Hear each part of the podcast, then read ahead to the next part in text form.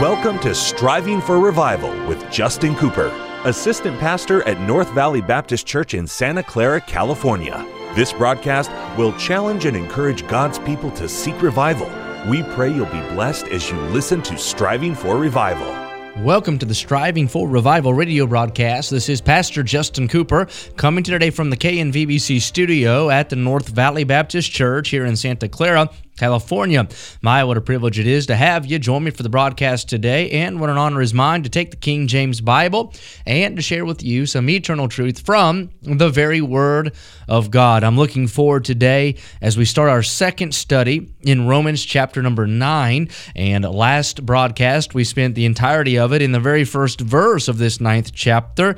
And what a convicting thought it is that Paul could say, My conscience also bearing me witness in the Holy Ghost. And we talked about that, how we have a cleansed and clear conscience, and a saved individual ought to have twice the sense of a lost individual. We have the conscience, we have the Holy Spirit of God to guide us, and we ought to be living accordingly. Everything we say ought to be filtered and tempered by the Holy Spirit of God. And we ought to be able to make the confident statement that Paul made concerning his conscience in verse number one. Now, if you miss that study, or for that matter, if you've missed any of our studies, you can find them all via the app. Go to Apple, Spotify, or wherever you find podcasts and type in Striving for Revival.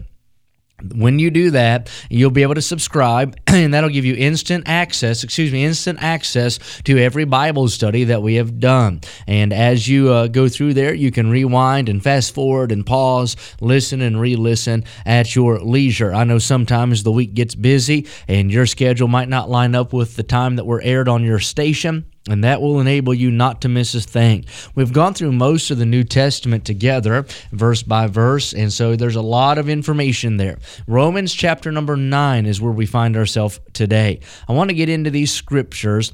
And I told you yesterday, or last time you heard the broadcast, I told you about the outline that Paul gives us of Romans 9. Verse 1 through verse number 3 talks about the burden that Paul has for his people. And we're going to look at Paul's burden today. A burden. A burden is something that's weighing. A burden is something that is heavy. A burden is something that you feel. A burden is something that is on you. Paul has a burden. And we're going to find out about it today. Verse 1 I say the truth in Christ, I lie not. My conscience also bearing me witness in the Holy Ghost, that I have great heaviness and continual sorrow in my heart. For I could wish that myself were accursed from Christ for my brethren, my kinsmen, according to the flesh.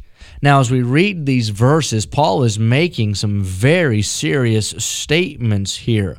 Paul is torn for his nation, he is broken for his nation.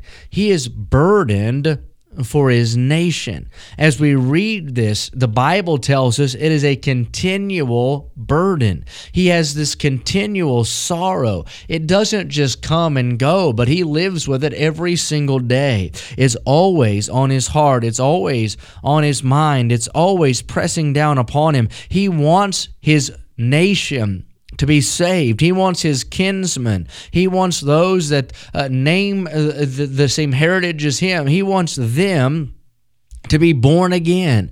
Can you imagine that continual sorrow? And we see it evidenced from Paul throughout his ministry as he would preach with tears and pathos and passion. And Paul would uh, risk his own life and stick out his own neck and he'd put himself in danger to make sure others could get the gospel. It's very obvious that Paul had this sorrow, this continual pressing in his spirit that people might be born again. In fact, we can turn in our Bible. I'll take my Bible, Second Corinthians chapter number 6. Let's turn there. If you're able to turn there, that'd be good. Second Corinthians chapter number 6, and we'll look at these Bible verses together. Second uh, Corinthians chapter 6, and let me make sure I get you the right verse references here. Verse number 7 through verse number 10.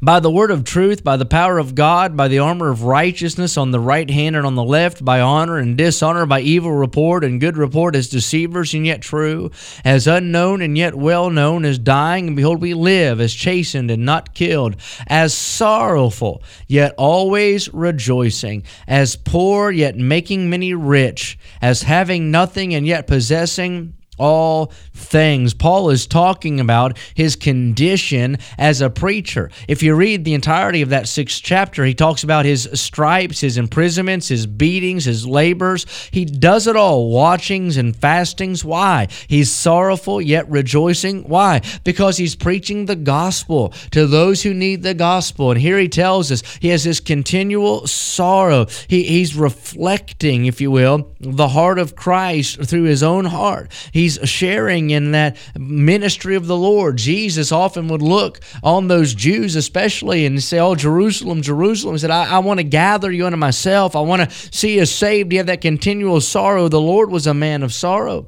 and acquainted with grief. And I think any preacher that's worth his paycheck ought to be the same. We ought to have that sorrow in our heart for those that were to minister to, that they might be saved. But not only was it continual sorrow, but it's great heaviness. It's marked by that weighing down in his soul. He felt it like a very real load that was laid upon his shoulders. He carried it every single day. It was a great heaviness, a continual sorrow. I wonder when the last time was that you felt that way for a sinner. When's the last time you had great heaviness and continual sorrow over a lost individual? When's the last time that you could be characterized by the characterization of Paul toward those that were not saved. When's the last time we had a burden for someone?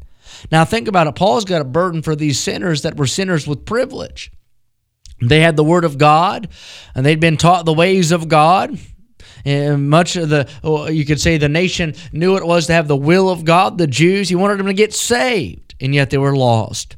It's a sad thing when somebody sits in a church pew yet lost, has a Bible in their home yet they're lost. They know the gospel yet they're lost. They live in a Christian nation yet they're lost. There's church bells chiming on every corner yet they're lost. There's preachers preaching in pulpits across their town yet they're lost. Oh, what a heartache, what a heartbreak that ought to be for us to know there's people within the sound of the church house and yet they're not saved. Paul said he had a great heaviness, a continual sorrow in his heart.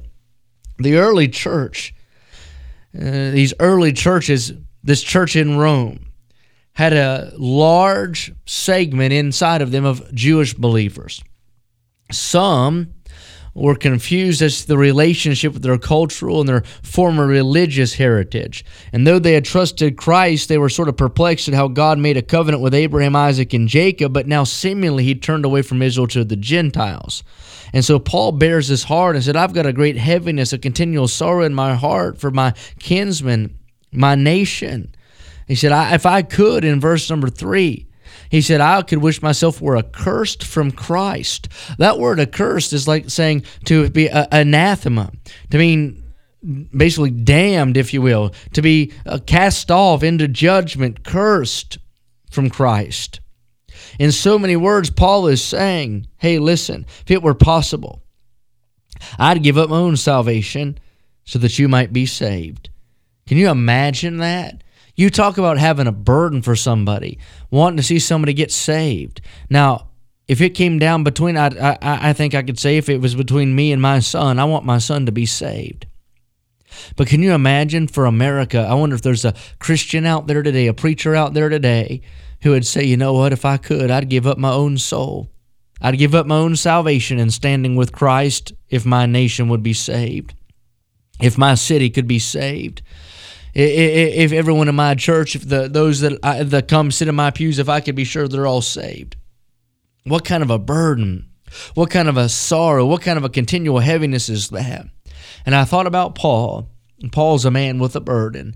You study the ministry of Paul and you see all that he did for God, all the miles that he traveled, all the sermons that he preached, all the churches that he planted, all the people that he discipled, all the converts that he could claim to uh, his witnessing, these letters that he wrote to all these churches.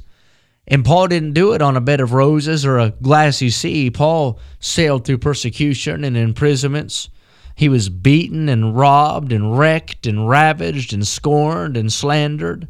He was cussed and maligned, and yet he kept going.